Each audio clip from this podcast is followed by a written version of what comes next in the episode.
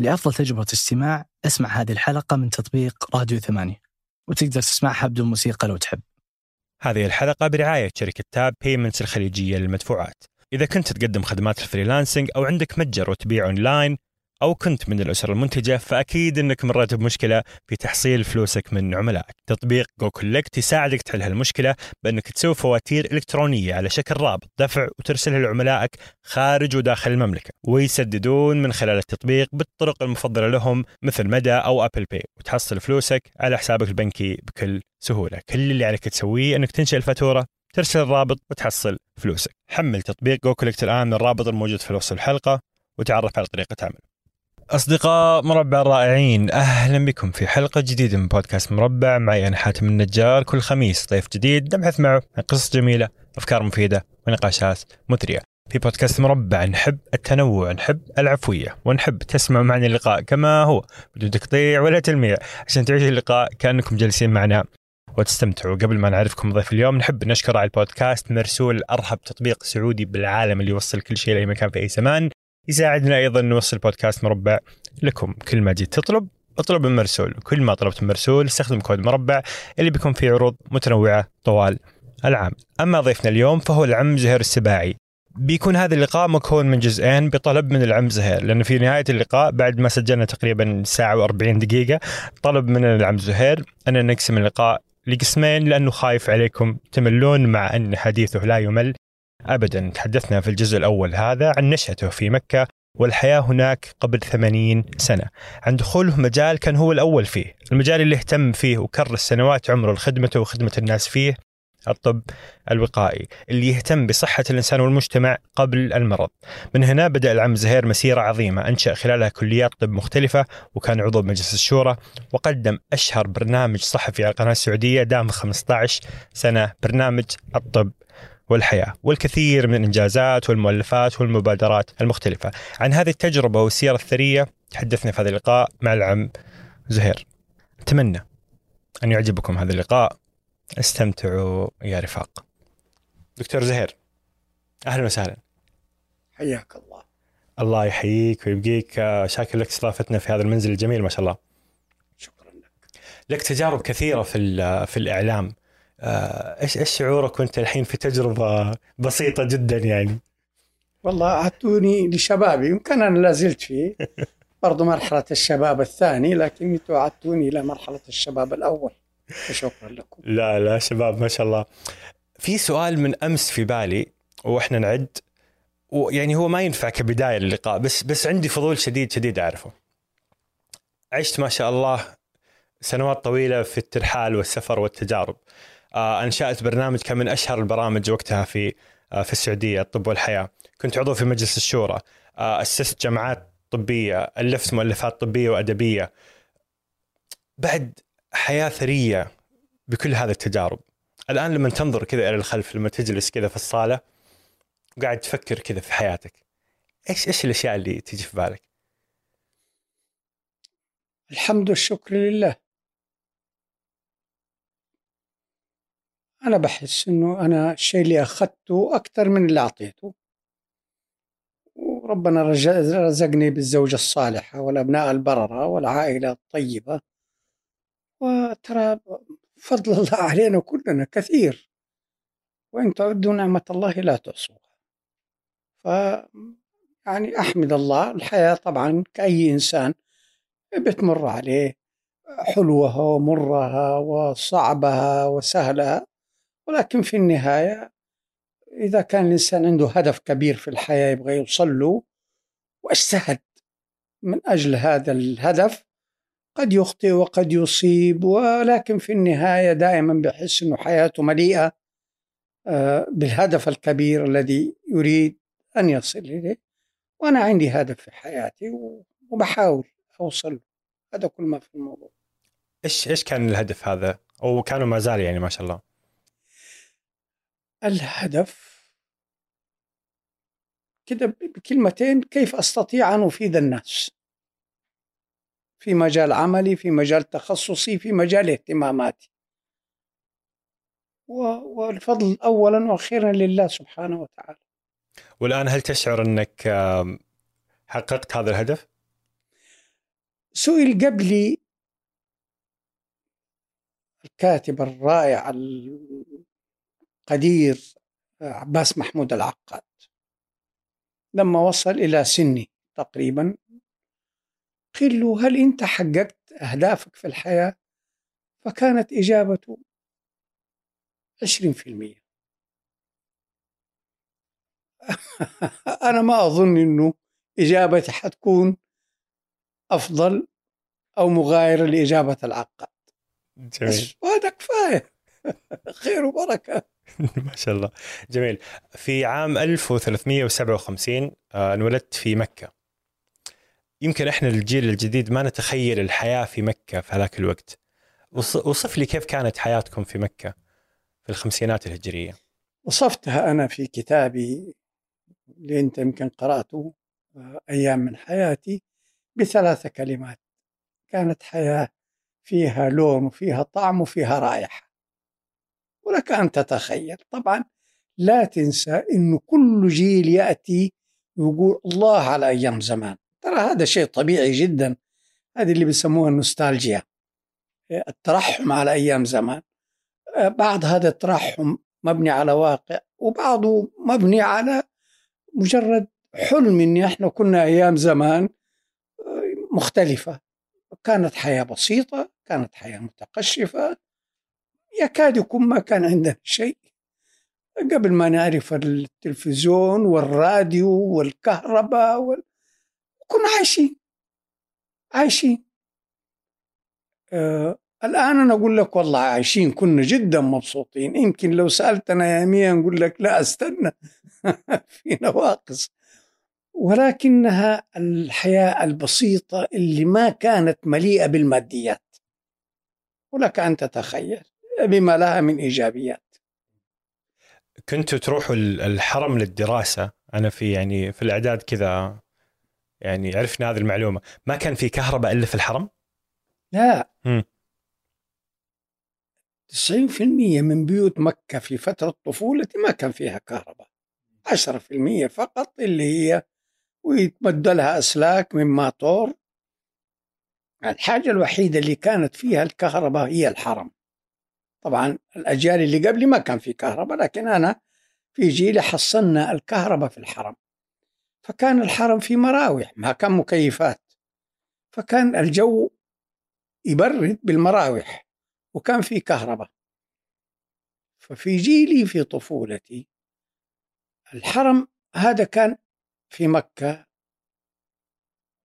وفي وسط مكة يكاد يكون أهم وهو كذلك مو يكاد أبرز معالم مكة. للصلاة نروح نصلي وإحنا صبية ونلتقي ونجتمع ونتواعد على جلسات الحوار. كان يوميا عندنا تسلية غير القراءة والجلسات الحوار فيما قرأناه في الكتب أو المجلات. وللدراسة فكان ملتقانا صبية في مكة أي واحد تسأل عليه من طلاب المدارس تجده في وقت ما في الحرم بس. وهذا كان متعارف عليه عند أهل مكة كلهم؟ الحرم هو المركز مركز المدينة. هو مركز المدينة بطبيعة الحال وكان بيوفر لنا الإضاءة الكافية والبرودة المناسبة واللقاء في حصوات الحرم. فكان يعج بالطلبة والصبية وإلى إلى جانب وبعضهم بيجلسوا في الجلسات الحرم للعلماء والبعض يذاكروا والبعض يلتقوا والبعض يتناقشوا فكان يعني مجمع لنا وإحنا في المدارس. جميل. الوالد الله يرحمه الشيخ أحمد السباعي آه لقب بشيخ المؤرخين، هو يعني أحد اللي حتى أرخوا تاريخ مكة.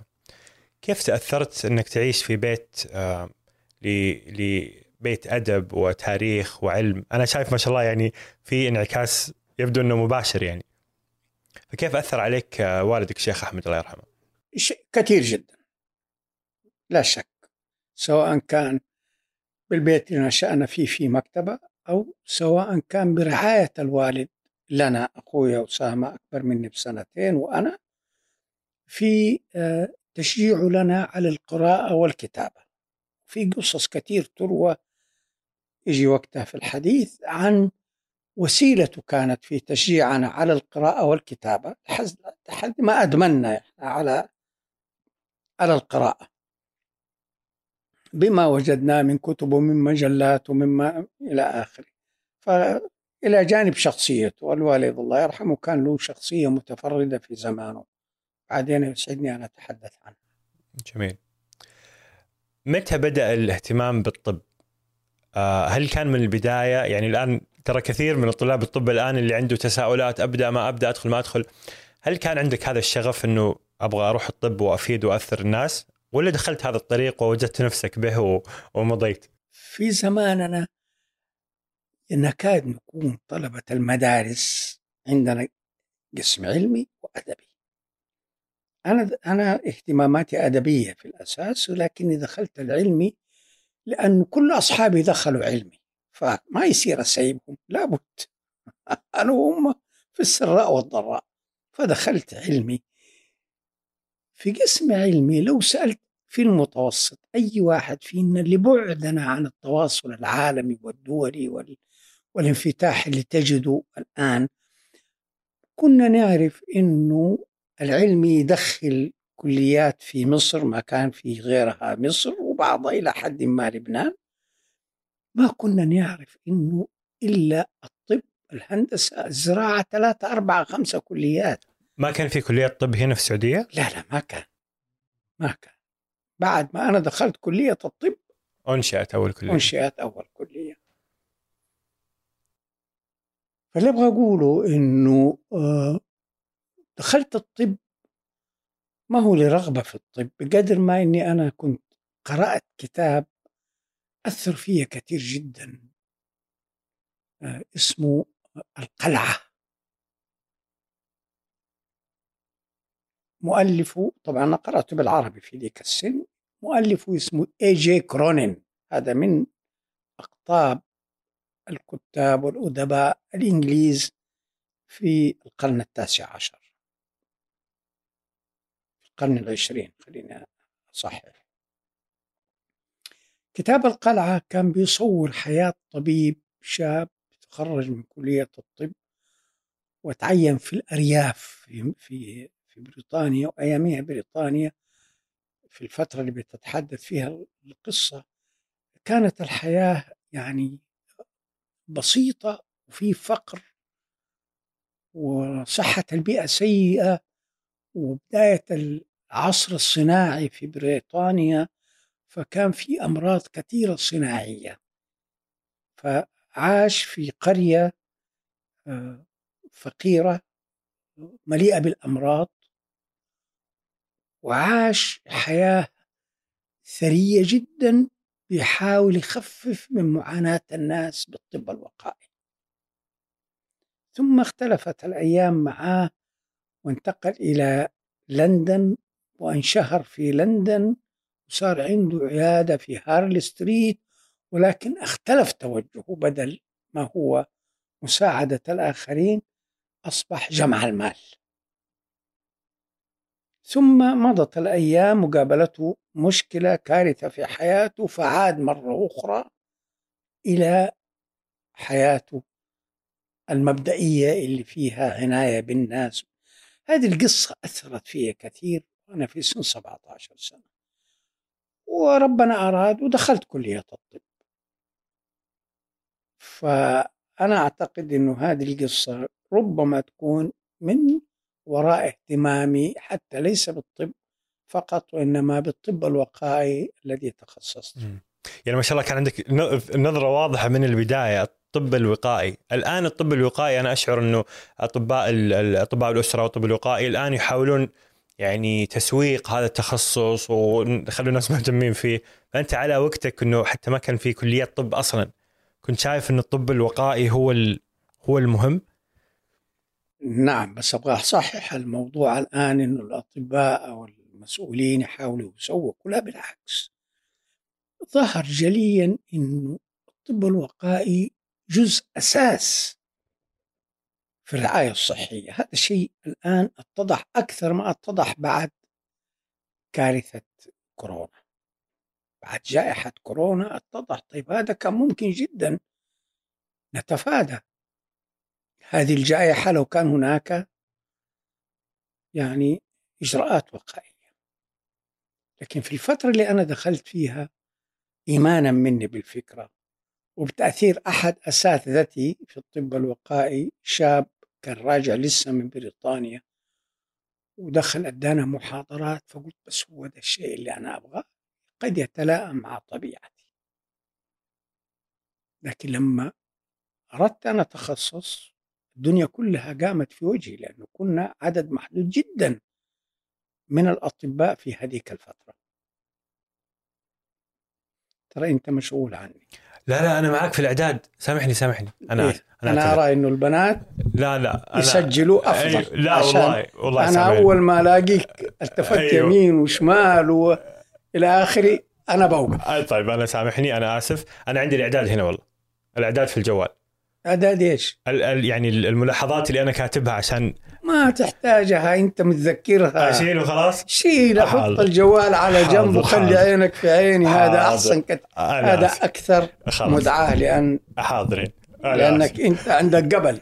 حاضر حاضر بس فما أبغى أفقد هذا لا القبل لا حاضر سامحني خلاص شلنا الجوال وكذا أنت حتختبرني ترى كذا حكمل اللقاء من راسي طيب هذا أحسن كثير خلاص طيب حاضرين.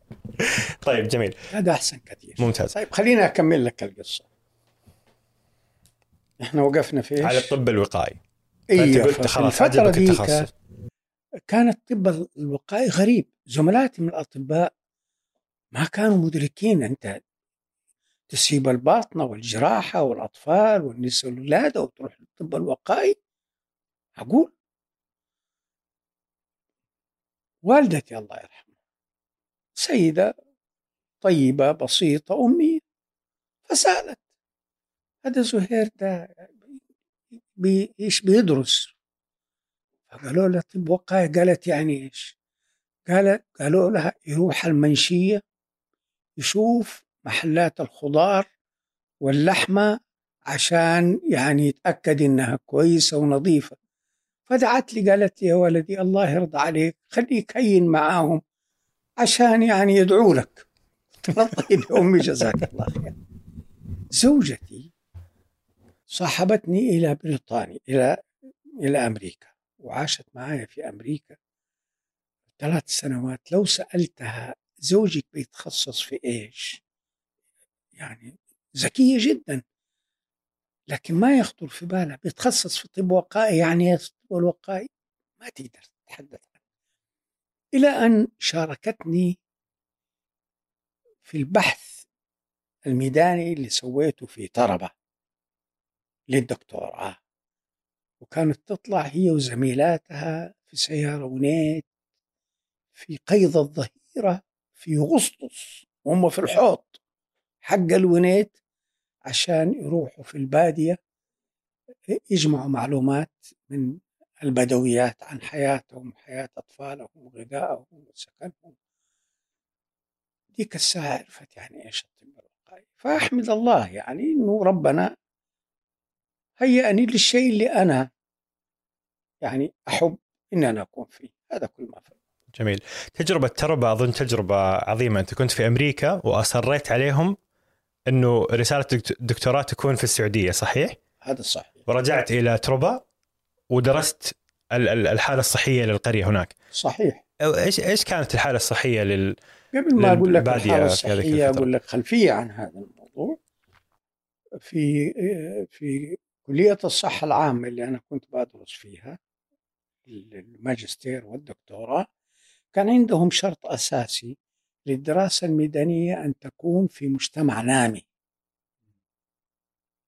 لأنه إحنا بنركز على الوقاية في هذه الكلية وعرضت علي الكلية بعد ما عديت مراحل القبول في درجة الدكتوراه إني أنا أذهب وأسوي الرسالة الميدانية الدراسة الميدانية حقتي يا في الهند يا في أفغانستان يا في بيرو لسبب واحد إنه عندهم هم هناك بحوث بتجرى.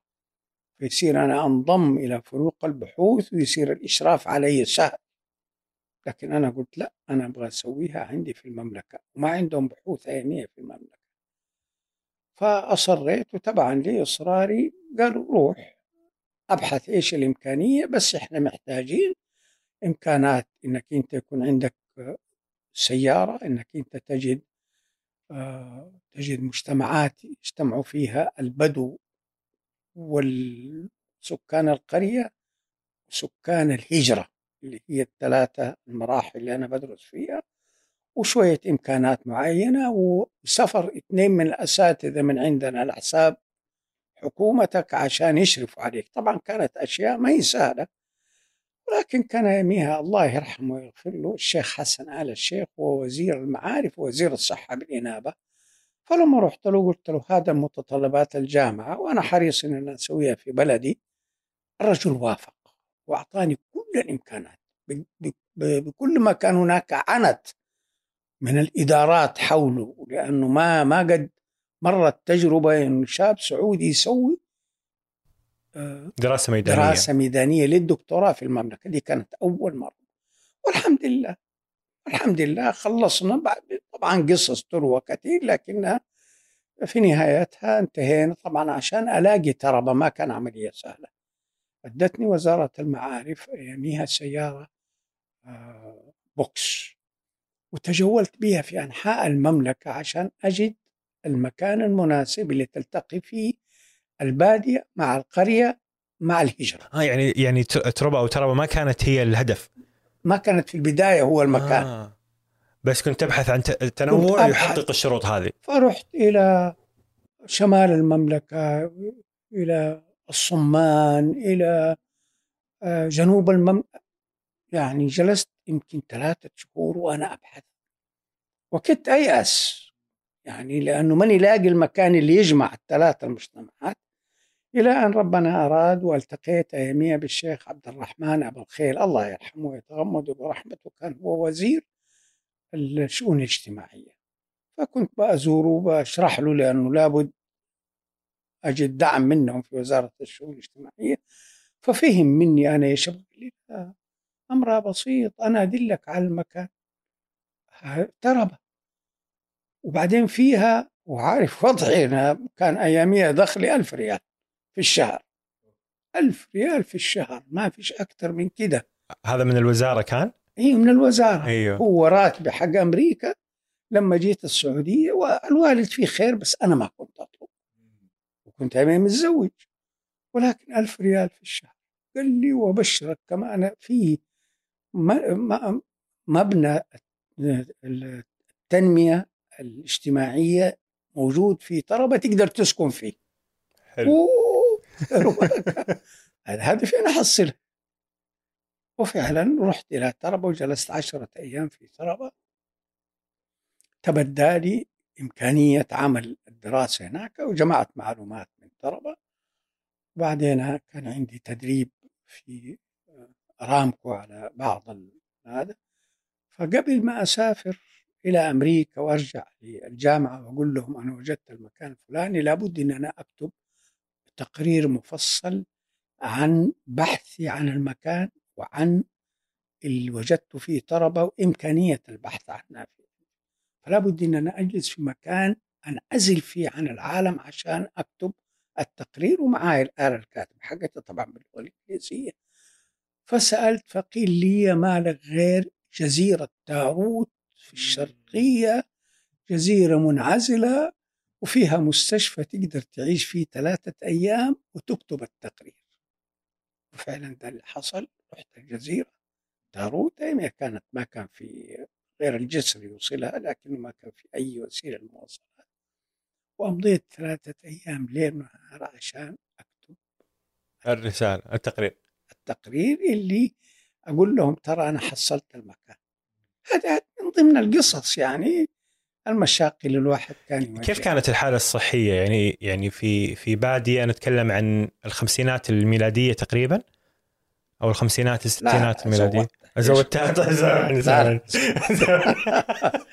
لا. لا كانت في سنة 67 ميلادي 67 يعني جميل. أيوه. كيف كانت الحالة الصحية هناك؟ الحالة الصحية كانت يعني آه، ضعيفة ضعيفة نجي نتيجة الوضع الاجتماعي والبيئة وعدم التعليم الكافي. هذا الكلام زمان لما تقارنها اليوم اليوم إحنا اختلفنا اختلاف كبير. فكانت هذه اللي وجدته كان أحد أهداف البحث. إني أنا أوجد أو لا أوجد فرق في الأوضاع الصحية بين الأطفال في الثلاث المجتمعات. مجتمع البادية مجتمع القرية مجتمع الهجرة اللي هي وسط ما بين مرحلة البداوة ومرحلة الاستقرار في القرية الهجرة. مرحلة وسط. فكان مهمتي أني أنا بمعايير معينة كلينيكية وأنثروبومترية أني أشوف هل في موجودة فروق في صحة الأطفال؟ وإيش وجدت إذا تذكر. آه الفروق ضئيلة جدا. ضئيلة جدا. لكن كلها متدنية إذا قارنتها بالمستويات العالمية. خلينا نكون صادقين مع أنفسنا. وأنا بتكلم عن ستين سنة مضت. إيوه الآن أكيد. الأمور تغيرت. يعني طفل القرية والهجرة والمدينة قبل 60 سنة كانوا نفس الحالة الصحيه تقريبا ما عدا فروق بسيطة يتميز فيها طفل القرية عن طفل ال- الهجرة وال- والبادية لظروف ليست الرعاية الصحية. خليني أكون جدا واضح وهذا اللي أنا أثبته في دراستي وإنما نتيجة للفروق الاجتماعية والاقتصادية. آه، يعني آه، صحة الأكل أي- يعني إلى حد ما- والمنزل إلى وكذا حد ما لما جميل. يكون الدخل أفضل بيبقى بيبقى الصحه نمط الصحة الحياة أفضل أفضل. أيوه جميل أي. وأخذت النتيجة هذه ورجعت فيها إلى أمريكا أخذت إيش؟ هذه النتائج اللي أنا حصلتها آه، سجلتها في آه، في 320 ملف الملف كل ملف لأسرة بأطفالها إلى آخره. هذه حطيتها في ثلاثة كوابر. تعرف حاجة اسمها كوبر؟ الكوبر عبارة عن صندوق آه، نساج آه، من الألمنيوم إذا جاز ال- إحنا نقول عليه تنك. المهم ثلاثة صناديق كوابر كده كويس. واحد فيهم طوله قد كده. رصيت فيها ال 300 ملف وشحنتها بالباخرة. الإمكانات كانت محدودة. كانت محدودة. وشحنتها بالباخرة إلى أمريكا. وأحمد الله إنها وصلت. وأحمد الله إني استلمت لأن لو ضاعت في البحر كان كل الجهد راح. هذه الملفات المعلومات اللي موجودة في الملفات اللي موجودة في الثلاثة الصناديق الآن أنت تقدر تحطها على USB واحد. بقدر الاصبع صحيح. وما تضيع وتروح وتوصل وأنت مطمن وترسلها أحطه في بالإيميل. جيبي. USB. أحطه في جيبي. أيوه لما رحت هناك كنا لسه في أوائل عهد الكمبيوترات. أنا بتكلم على الستينات الميلادية نهاية الستينات الميلادية. ما كنا نعرف الكمبيوتر الشخصي. لسه كان اللي موجود الكمبيوتر الكبير الضخم اللي يملي غرفة زي هذه. فكنت دخلت المعلومات حقتي كلها اللي في الملفات في هذا الكمبيوتر الضخم كنت بشتغل عليه. في الجامعة أو في المستشفى طبعا هذا ما كان متوفر في البيوت لا لا يعني. لا لا لا في الجامعة. أيوه أيوه. فقط في الجامعة. فكان عندها الجامعة كلها قائمة على كمبيوتر واحد. فأدوني فرصة عشان أشتغل على هذا الكمبيوتر و- وأحط المعلومات على ألواح. اللوح يمكن خمسين سنتيمتر طوله وخمسين سنتيمتر عرضه وأركب الأسلاك وأفك الأسلاك وأدخلها جوة الكمبيوتر عشان تطلع لي نتائج التحليل للمعلومات. أنا ب- بتكلم على يعني زمان غير زماننا ولكن برضو كان في متعة وكان في روعة وكان في اجتهاد. جميل. ال- ال- الطب الوقائي بعد آه، هي ألمانيا كانت بعد أمريكا أو قبل أمريكا؟ قبل. أمريكا. فبعد أمريكا أخذت الدكتوراه وخلاص استقريت هنا. متى بدأت فكرة برنامج الطب والحياة؟ هذه كمان لها قصة. لأنه حتى هو أعدادك هو مش فقط تقديمك هو لا، لا، تقديم. وأعدادك. نعم نعم. أنا لما رجعت السعودية آه، بعد سنة بعد سنة جاء الشيخ جميل الحجلان الله يذكره بالخير هذا رجل يعني بارز في حياتنا جاء كان وزير إعلام وأتى كوزير صحة. وسبق شاف لي برنامج في التلفزيون أياميها. يمكن راقله قال لي يا أخ زهير أول ما جاء الوزارة رحنا نسلم عليه أستبقاني عنده. قال لي عرفني. قال لي ترى أنا أبغاك تسوي لنا برنامج في التلفزيون. ما كان الاسم موجود. إيش البرنامج اللي شافه؟ مو في أمور أحيانا تسأل نفسك كيف صارت. أمور تترتب على أمور. بداية القضية إنه أنا كان عندي وقت من أوقات اهتمام بال- بالحارسية وفي لقاء لي مع أحد الأطباء اللي بيمتوا بصلة للملك فيصل الله يرحمه. آه، عرف عن هذا الاهتمام وكان عندي قواقع للبلهارسيا فطلب مني عينة من هذه القواقع يبغى يوريها للأمير فيصل أياميها قبل ما يصير ملك عشان يقول له ترى موجودة بالهارسيا في الطائف في غدير البنات. البلهارسيا مرض صح؟ داء يعني كان. بالضبط. نعم. بالضبط. ولا زال موجود بس خفض. قل. لما رجعت من أمريكا بعد سنة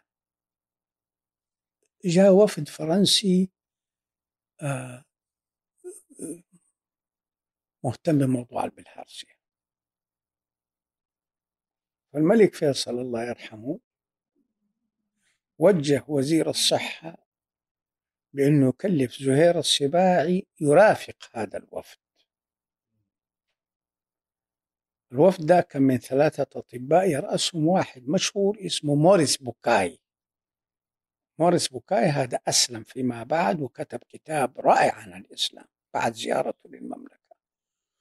فكلفت بمرافقة هذا الوفد ورافقتهم من ضمن لقاءاتنا كانت دعانا ماجد الشبل في التلفزيون السعودي دعا الوفد وأنا بطبيعة الحال مرافق للوفد عشان يتحدثوا عن مهمتهم. فتحدث رئيس الوفد عن البلهارسيا في المملكة بالهارسيا عموما. فسألوا ماجد الشبل طيب وماذا عن البلهارسيا في المملكة؟ فالرجل الحقيقة فضلا منه أشار إلي وقال هذا هو بما معناه الخبير الذي يستطيع أن يتحدث عن البلهارسيا في المملكة وهذا كان موضع اهتمامي. فطلب مني ماجد الشبل أن أنا أتحدث عن البلهارسيا في المملكة وكان ورانا خريطة. فابتديت أشرح على الخريطة مسائر ال- الوديان في المملكة وأماكن البلهارسيا وانتشارها وكيف بتيجي وكيف بتتنقل وإلى آخره. فهذا البرنامج شافه الشيخ جميل الحجلان أياميها كان وزير الإعلام. فلما جاء وزارة الصحة قال لي يا زهير أنا أبغاك تسوي برنامج فكانت هذه البداية وبداية من الله سبحانه وتعالى واستمر البرنامج يعني 15 سنة بفضل من الله. الحمد لله. طبعا يمكن ال- ال- الجيل الجديد اللي قاعد يسمع الآن آه، يمكن ما يعرف عن البرنامج بس اسألوا أمهاتكم وابائكم عن الطب والحياة. كان هو يعني أكبر برنامج عن التوعية والصحة والطب العام وأنا متأكد إنه أثر تأثير ضخم جدا. كان يعرض على التلفزيون السعودي لما شاء الله مدة 15 سنة. وكان اعداد إعدادك. يعني أنا ما شاء الله لما قاعد أشوف ال- البرنامج ال- يعني في عمل ضخم يعني. فكنت تعده لحالك؟ كل كل الحلقات. ما شاء الله.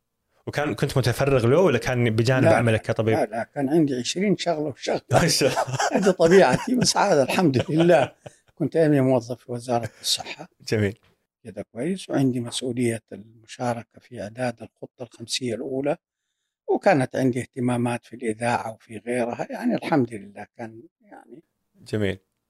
الرسوم الكرتونيه اللي كانت في البرنامج والإنتاج وكذا هل كان في فريق موجود هنا؟ لا لا. ولا احسها سابقة لعصرها في هذاك الوقت؟ لا لا لا ولا شيء. هذا كله ما كان موجود. بس أنا طبعا كان عندي ميزانية موفرت لي هي الوزارة نفسها. ما هذه أشتري أفلام. فكنت أشتري أسافر أحيانا إلى بريطانيا وأدور على الأفلام و... و... وأشتريها وأجيبها. وطبعا يبغى لها مونتاج لأن الفيلم أحيانا في أشياء ما تتلائم مع ثقافتنا ديننا فتلاقيني آه، أمنتج الفيلم وأستخلص منه الشيء اللي أنا أبغاه. حتى المونتاج كنت أنت اللي تشتغل عليه؟ أوه الكل في الكل. الحمد لله. الحمد لله. حتى المونتاج يعني دقيقة صدمتني المخرج النهائي كله كان شغلك؟ أيوه طبعا في البداية كنت بستعين لكن في النهاية وفروا لي آلة مونتاج في وزارة الإعلام في التلفزيون مبنى التلفزيون وعندي غرفة هناك. فكنت أروح أحط الفيلم على آلة المونتاج وأقص وأقطع وأرص الحمد لله. أه، معلش الحين لازم تشرح لي لأني أنا ماني فاهم ابدا إيش آلة المونتاج. آه أنا لا عندي الحين لابتوب. لا لا, أنا لا. حاخذ اللقاء حروح اللابتوب حمنتج أنا عارف أنت الآن عندك برنامج في اللابتوب.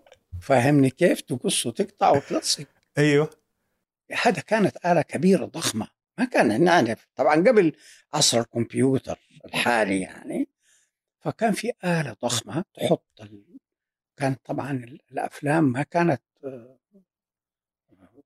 شريحة، أيوه. الديجيتال هذه أيوه. لا كانت عبارة عن بكرة 16 ملي كذا كويس؟ فأخذ البكرة 16 ملي عبارة عن نصف ساعة أطلع منها 10 دقائق هي اللي أبغى أعرضها. فعشان أطلع العشرة دقائق كذا كويس ال ال- 30 دقيقة اللي في البكرة دي تتوصل ببكرة فاضية في الجهة الثانية وتلف البكرة وأنا أشوف المقطع على شاشة صغيرة كده وأشوف الشيء اللي أنا ما أبغاه أقصه. تقصه بالمقص. آلة أيوه آلة تقصه. أيوه تقص الشريط نفسه. تقص الشريط زي. الورقة كذا بالضبط تنقص تقص الشريط وتربطهم في بعض. وأحط ال- وألحم الاثنين مع بعض. شوف كانت أيام زي ما قلت لك فيها لون وفيها طعم وفيها رائحة. أيوه. أحمد الله عليه. ودقيقة. بنفتقدها نعم. جميل. أنا يعني يعني صعب أتخيل كيف قاعد أيوة، أنت أيوة، تقص أشياء صحيح، بيدك. صحيح. وأنا زي ما قلت أنت عارف الحين صحيح. عندي في الكمبيوتر برنامج وتركب. طب كيف كنت تدمج الصورة بالكرتون؟ برضو تجيب فيلم الكرتون وتركبه جنب الصورة وكذا؟ أي صورة؟ لا أنا دحين أمسك فيلم الكرتون. عندي فيلم كرتون أيوه. عبارة عن عشر دقائق حلو. أبغى أطلع منها ثلاثة دقائق هي اللي تناسبنا لأنه غيرها ما يناسبنا. كذا كويس. أطلع الثلاثة دقائق وألصقها في بعض وخلاص آه. انتهينا. بعد كده أنا أتكلم أنا أشرح لأنه باللغة الإنجليزية. أيوه. فأنا أعرضها وأشرح الكلام اللي موجود باللغة الإنجليزية آه، بصوتي. يا ساتر.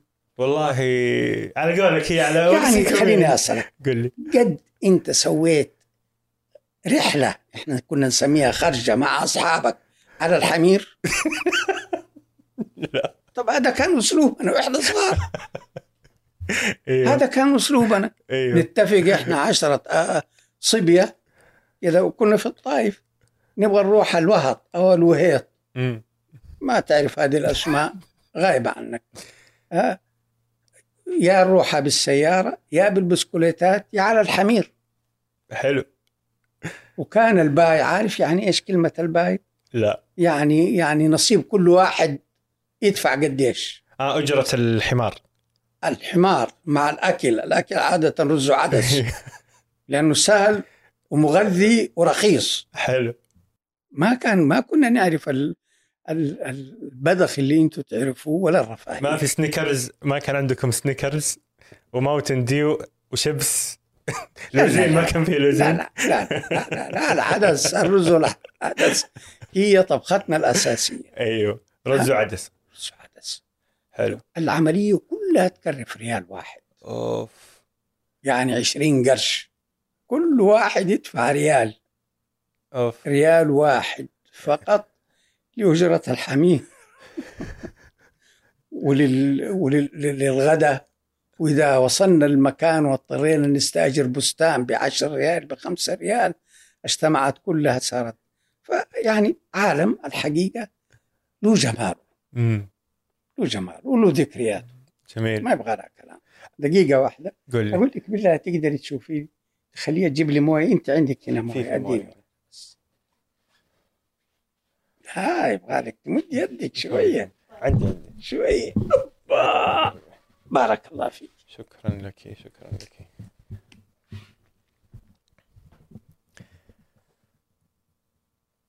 والله يا عمي هذه أشياء يعني نحاول إحنا نتصورها بصعوبة يعني. وما نقدر صراحة نتصورها صعب. إيوه جميل. برنامج ال- ال- الطب والحياة بعد ما يعني صار الشيء اللي هو صاره هل شعرت إنه أثبتت إنه الطب الوقائي كان تخصص فعلا مناسب ومهم وضروري؟ لا أنا هذه أعرفها من من بداية. ما اخترت الطب الوقائي عن عبث. اخترت الطب الوقائي ما كان فيه المملكة كلها في أيامها لما تعد مين اللي عندهم آه، شهادات في الطب الوقائي هم ثلاثة وأنا رابعهم. سعوديين يمكن في غير السعوديين موجودين لكن السعوديين ثلاثة اللي عنده دبلوم والثاني اثنين عندهم دبلوم واحد عنده ماجستير أنا كنت عندي دكتوراه. أنت الوحيد اللي عنده دكتوراه في الطب الوقائي؟ أنا الوحيد. الآن الحمد لله. الآن درجات الدكتوراه والزمالة والماجستير يعني بشكل كبير. هذا فضل من الله ونتيجة التقدم الحضاري اللي صار عندنا. فأنا ما اخترتها عن عبث اخترتها لأن مع أنه المجتمع كله كان قايم ضدي. إيش اللي يخليك تروح طب وقائي شكله الطب الوقائي حتى زملائي الأطباء. ولكن آه، كنت مقتنع. يمكن اللي من خارج مجال الطب ما هو فاهم ال ال ال الصراع هذا بس الطب الوقائي داخل داخل مجال الطب. الآن فما بالك في وقتك يعتبروه يعني كثير من الأطباء إنه يعني تخصص آه، غريب. ضعيف. مو هو طب بالضبط. يعني. يعني في جراحة مثلا أيوه أو انت بالضبط. جراح. هذا الانطباع يعني- العام. أيوه. حتى عند الناس وعند بعض الزملاء. بعض الزملاء فاهمين. لكن الآن إحنا بنقول إنه ما يمكن ابدا تفصل ما بين الطب الوقائي والطب العلاجي. الفصل هذا تعسف ودرج درجة كليات الطب في العالم العربي على الفصل بينهما. ويطلع الطبيب هذا هذه الدعوة اللي أنا قائم بيها الآن. يطلع الطبيب يتخرج من كليات الطب وهو عارف نفسه جالس حيجلس داخل أربعة جدران. أنا ما أقلل من أهمية الطب الإكلينيكي والطب العلاجي أبدا. بالعكس جدا مهم. لكن اللي بيحصل إنه الطبيب يطلع وعارف نفسه مهيئ نفسه لعلاج المريض بعد أن يمرض. قبل أن يمرض هذه مي مسؤوليتي. مهمة جدا لكن ما هي مسؤوليتي. مسؤولية مين؟ والله ما أدري. أنا أديك أمثلة بسيطة.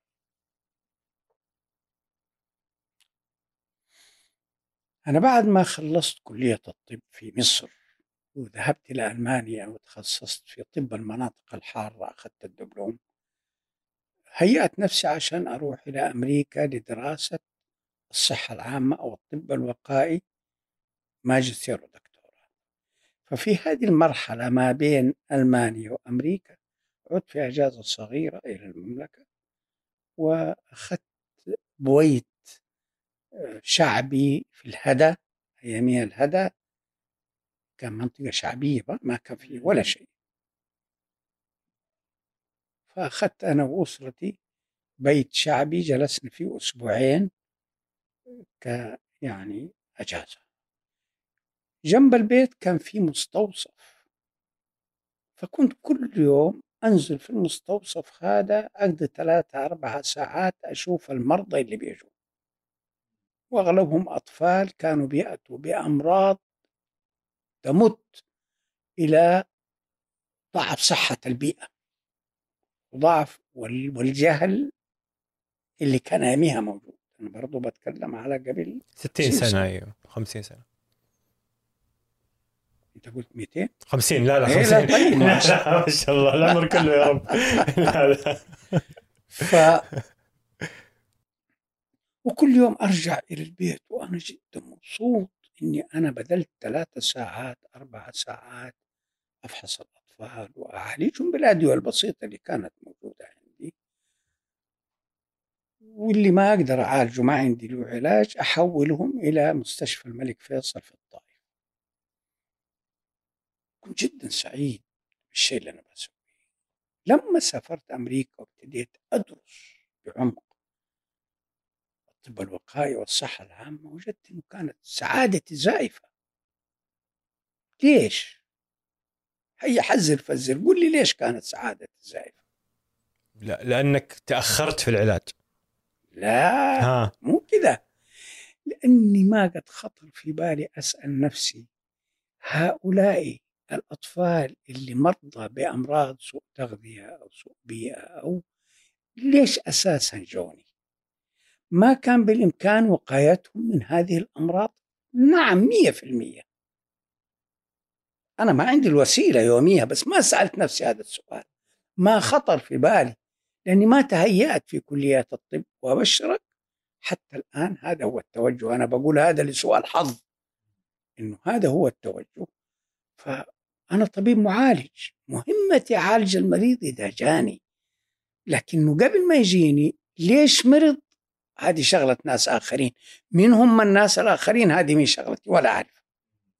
هذه هذه نقص عندنا في التعليم الطبي يجب أن يدرع وفي النظام الصحي يجب أن يعالج. هذا اللي أنا بدعو إليه. أنا اليوم إحنا 31 يوليو قبل 15 يوم يوم 15 أنا سويت ندوة بالزوم جمعت فيها 28 استشاري وأخصائي في مختلف العلوم الطبية من العالم العربي. من ضمنهم ممثل منظمة الصحة العالمية من ضمنهم وزيرة سابقة للصحة في مصر من ضمنهم ممثلين المجلس العربي للاختصاص.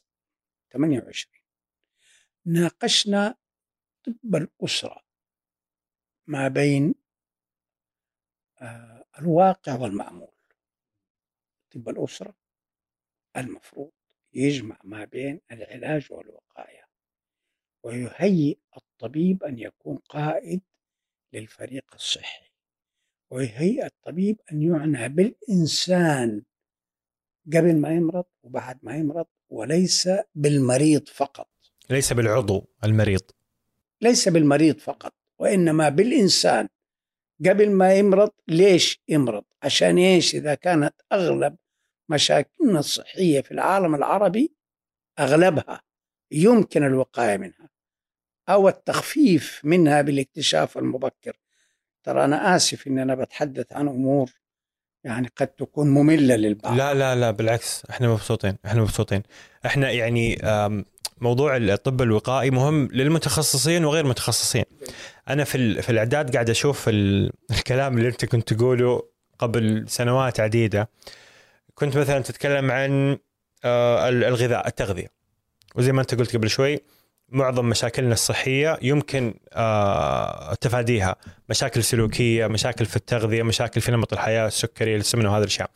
كنت تتكلم قبل سنوات عديدة تقول الساندويتشات هذه داخلة علينا من أوروبا انتبهوا منها كلوا أكل طبيعي وكلوا أكل صحي. والمعلبات انتبهوا منها هذه دوبها داخله علينا انتبهوا منها وكلوا أكل صحي. أيضا في واحدة من اللقاءات كنت تتكلم عن رجيم الموز. يبدو إنه كان من زمان في شيء اسمه رجيم الموز. فكنت أقول ما في رجيم مناسب حتى وإن عمل فإنه حيعمل فترة مؤقتة ومعظم الناس يعودوا. فعليكم بنمط الحياة الصحي والقاعدة الشهيرة حقتك نحن قوم لا نأكل حتى نجوع وإذا كنا لا نشبع. لا نشبع. البعض يأخذها لا نشبع يعني دكة مضبوط ترى ما. إيه، حسب ابن آدم. ابن. آدم لقيمات يقمن صلبه. جميل. فإن كان ولا بد فثلث لطعامه وثلث لشرابه وثلث لنفسه. لو دورت في العالم كله عن طريقة لتخفيف الوزن والحفاظ على الوزن السليم لن تجد مثل هذه الحكمة النبوية. لن تجد ابدا. ليه؟ لأنها قضية تغيير أسلوب الإنسان في الأكل والشرب وليس ريجيم قاسي وبعد فترة يتنسي ويقول الإنسان أنا طيب ويرجع ترجع عادة ريم العادات القديمة فأنت من هذاك الوقت قاعد ترسل هذه الرسائل. كيف تقرأ الواقع الآن الصحي في في المجتمع؟ وهذا يعني من صلب تخصصك. بين هذيك الفترة يعني اظنك أنت شفت المشكلة على بدايتها. مشكلة دخول الأكلات السريعة والساندوتشات والثقافة الأوروبية والمعلبات. إيش إيش الوضع الحالي اللي تشوفه؟ أقدر أقول لك الوضع الحالي طبعا إحنا إحنا في خير. نسبيا إحنا في خير لا شك. وفي مؤشرات صحية طيبة في بلدنا. ولكن في مؤشرات أيضا ما هي طيبة. لابد نواجهها ما لو حطينا راسنا في الرمل عمرنا ما نتحسن. المؤشرات الطيبة ترى كثير منها زيادة عمر الإنسان في المتوسط في الثلاثين أربعين سنة الأخيرة. منها قلة نسبية في الأمراض المعدية إذا استثنيت جائحة كورونا. منها الت- التحسن اللي حصل في وفيات الأطفال الرضع. أشياء كثيرة. منها التحسن اللي حصل في وفيات الأمهات. نتيجة أشياء كثيرة اجتماعية اقتصادية صحية رعاية صحية. ولكن في مؤشرات يجب أن نقف أمامها. قبل 30 سنة كنا نسأل أنفسنا ترى معدل الإصابة بالسكر قديش يا؟ هل ترى في المجتمع هل هي 5% ولا 6% هذا الكلام قبل 30 سنة. الآن تعرف قديش معدل الإصابة بمرض السكري؟ 30% هذا ما نسميه المشاكل الصحية مشاكل مشاكل الرفاهية. الرفاهية. زيادة الوزن. نعم. نسبة عالية. ما تحضرني الآن يمكن 20% من طلبة المدارس. عندهم زيادة في الوزن. ما يجب أن يكون. ففي مؤشرات تدل على أننا إحنا نتيجة الرفاهية نتيجة التغير في أسلوب الحياة ونمط الحياة. ما نمشي كثير نأكل أكثر مما يجب نعتمد على الأكل السريع اللي هو في المطاعم والآخر فاهمني كيف؟ نشرب مياه غازية محلاة آه، توترات اللي هي زايدة نتيجة الحياة المادية اللي بيعيشها البعض مننا. كل هذه الأشياء أثرت. ففي حوادث السيارات فدي كلها أشياء لابد نقف وكلها يمكن الوقاية منها. كلها يمكن الوقاية منها. هل تحسنا في الثلاثين- سنة الماضية في الطب العلاجي وما تحسنا بنفس القدر في الطب الوقائي؟ جدا على مستوى العالم العربي ترى أنا لا لا لا أتحدث عن المملكة بس إنما المملكة دول الخليج بقية العالم العربي تحسنا في الطب العلاجي كثرة المستشفيات كثر الأطباء كثر الممرضين والممرضات وهذا شيء خير كبير لكن لم يصاحبها بنفس القدر التحسن في الطب الوقائي. أنا ما أقول ما فيش ترى عشان لا أفهم خطأ ولا حد يعاتبني فيه لكنه ليس بنفس القدر. والسبب فيما أرى يبدأ بالتع... بالتعليم الطبي الذي نهيأ له في كلياتنا الطبية في العالم العربي. التعليم الطبي يخرج الأطباء اللي بيعتبروا أنف- أنفسهم مهيئين للعلاج. وليس للرعاية الصحية الشاملة التي تجمع العلاج مع الوقاية وهذا الذي أتت به الحمد لله. آه، رؤية 2030 أصرت وكررت ترى المطلوب هو الرعاية الصحية الشاملة. تبنت وزارة الصحة ولكن قدامنا طريق لابد أن نقطعه. خليني أسألك سؤال. أنت قد سمعت عن حاجة اسمها الخمس العينات؟ ما قد سمعت عنها. طيب لما كنا طلاب في كلية الطب في أول سنة شوف عاد أحسبها زي ما تبغى أنت. في أول سنة في كلية الطب كنا وإحنا طلبة لسه 17 18 سنة نحلم بالمستقبل الباهر الذي سنحقق يوم ما نتخرج. يتلخص هذا المستقبل الباهر بما وجدنا عليه أساتذتنا الكبار الضخم الضخام اللي في في الكلية عندهم خمسة حاجات. كلها تبدأ بالعين حرف العين. ما هي الخمسة الأشياء؟ العيادة العربية العمارة العزبة والعروسة. هذا الحلم. هذه هذا الحلم حقنا. أيوه. دلائل النجاح حقتنا. كلها متطلبات بشرية لا يمكن ابدا أن تنكرها. كل إنسان يتطلب هذه. ولكن كان ينقصها البعد السادس اللي إحنا أنا أسميه الآن المسؤولية الاجتماعية. أنت كطبيب أنت مهيئ للخير. ما نقول لك لا لكنه عدتك كليات الطب في العالم العربي كلها لعلاج المريض بعد أن يمرض. وترتقي فيه إلى أعلى المستويات هذا على عيني وراسي.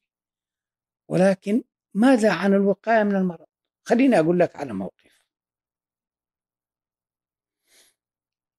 كنت مرة في الباحة بأدي هناك دورة تدريبية في الباحة. كان يزاملني أستاذ زميلي في كلية الطب كان بيسوي عمليات جراحيه في الباحة. في, في يوم من الأيام قال لي أخ زهير تحب تيجي تيجي معايا وتغطى العمليات؟ أنا في عندي عملية لمريضة عندها حاجة اسمها hydatid cyst دودة الكبد.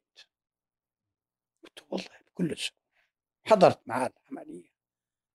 بنت عمرها 15 سنة آه، فتح لها بطنها طلع جذور الدودة من الكبد وخيط والعملية أخذت ثلاثة أربعة ساعات عملية ناجحة نظيفة perfect بعدين هو بيغسل يده سألته يا دكتور فلان صديقي ترى أنت تعرف أنه هذا المرض موجود في البادية خاصة لأنه هذه الدودة حقت الكبد hydatid cyst آه ولها تعبير لاتيني gran granulosus حاجة زي كذا لكن أهم شيء هو اسمها هذه السيست موجودة لأنها تأتي من خلال العلاقة ما بين الإنسان والشاه والكلب. الدودة أساسا هي دودة الكلب ولما الكلب يلقي فضلاته تجي تجي الشاه تأخذ الفضلات هذه من ضمن الأكل حقها تقوم يتكون داخلها جذور هذه الدودة فلما ياخذها الإنسان تنشأ عنه عنده المشكلة ويتكون عنده حوصلة مرضية في الكبد. موجودة. وفي دراسات تقول موجودة في البادية خاصة. بمعنى أنه هذه البنت ما جاتها من عبث وإنما جاتها من آه، معيشتها في هذا الوسط اللي فيه الشاه والكلب وهي موجودة. بمعنى أنها موجودة. ما وجدت عنده أي احتفاء بالفكرة. أنا ما لي شغل. أنا لي بالبنت اللي تمرض وتجيها الدودة. أنا أسوي لها عملية جراحية مكلفة ومتعبة ومرهقة ويبغى لها إمكانات في حين الوقاية منها سهلة. بس هو مع إيمانه بأن الوقاية مهمة لكن ما يشوفها مشكلة مسؤولية لأنه ما تهيأ في دراساته الطبية إنه درسها درسها ولكنه بعد كده هو حيفتح عيادة ويشتغل في مستشفى يستقبل فيه المرضى بعد ما تجيهم المشكلة هذا اللي نبغى نغيره فهدفك الأساسي وهدف عموما طب الأسرة وطب الوقائي هو الخروج للمجتمع. الجدار هذا العيادة اللي تفصل بين المجتمع بأسرة والطبيب أنتم تكسروها. نبغى إذا ما انكسرت 100% على أقل تقدير ينزل الجدار ده ويستطيع الطبيب أنه يقضي بعض وقته في المجتمع. لكن أمامها تحديات كبيرة. أقول لك التحديات. قل لي. وأنا في موضوع مرة متحمس له في هذا في هذا الفصل. طيب. أول تحدي أنه الطب الوقائي اللي بيخرج فيه الطبيب مع الفريق الصحي هو لوحده ما يقدر يسوي شيء إنما مع الفريق الصحي المهيأ والمدرب للجمع ما بين الوقاية والعلاج. هذا الطبيب لما يخرج عشان الوقاية لا فيها فلوس وإحنا بنتكلم على بشر ما بنتكلم على ملائكة. منين تيجي الفلوس؟ غير من راتبه. العيادة لا أنت بتروح وبتدفع. بالعملية وبالزيارة. طبعاً. أيوه. طبعا. وما فيها الوهج. يعني عشان لو لو شاركت في يوم من الأيام واسهمت في الوقاية من مرض الملاريا والبلهارسي مين داري عني؟ لكن يكون أسوي عملية جراحية لواحد عنده تضخم في الطحال شديد وأسوي العملية المجتمع كله يتحدث واو! ما فيها الوهج ولا فيها المادة الدخل ومتعبة. أخرج من الغرفة المكيفة وأروح للمجتمع. هذه ثلاثة تحديات كمان فوقها. المجتمع ما يتوقع من الطبيب إنه يخرج. الطبيب آه، أنا أروح له محله متطلباتي هي العملية الجراحية أو الحقنة اللي أخذها والادويه لكنه الوقاية مهمة إن كان في امتحاننا لكنه ما هي أحد متطلباتي. وغير في تحديات وفي في تحدي أنت مهتم فيه مبكرا جدا وإلى الآن حتى اللي ينادي بهذه الفكرة الآن يعتبر مبكر جدا. اللغة العربية في الطب. أصدقاء مربع الرائعين شكرا لاستماعكم كامل اللقاء. أتمنى أنكم عشتوا معي تجربة وقصة العم زهير الثرية جدا. ساهم في إعداد هذا اللقاء فنان العصلاني وفي المحتوى جوري جلال فشكرا لهم. نحاول في مربع نبحث عن الضيوف الرائعين والقصص الجميلة والتجارب الثرية التي تستحق أن تروى. ولا ننظر أبدا إلى شهرة وأرقام ومشاهدات. فنكون شاكرين جدا لكم أنكم تساهموا في إيصال هذه الأصوات وهذه القصص والتجارب لعدد أكبر من الناس. شاركوا هذا اللقاء في جروبات الواتساب اللي تظن أنها تهمهم. شاركوا في تويتر وفي إنستغرام. وأيضا لا تنسوا تقييم البودكاست في آيتونز أو تطبيق اللي تسمعوا منه. ونلقاكم إن شاء الله الخميس المقبل في الجزء الثاني من هذا اللقاء اللي كان أجمل حتى من الجزء الأول. كان العم زهير فيه مرتاح ومتحمس ومنطلق وتحدثنا عن مواضيع أخرى جميلة جدا. فإلى أن نلقاكم الخميس المقبل بإذن الله.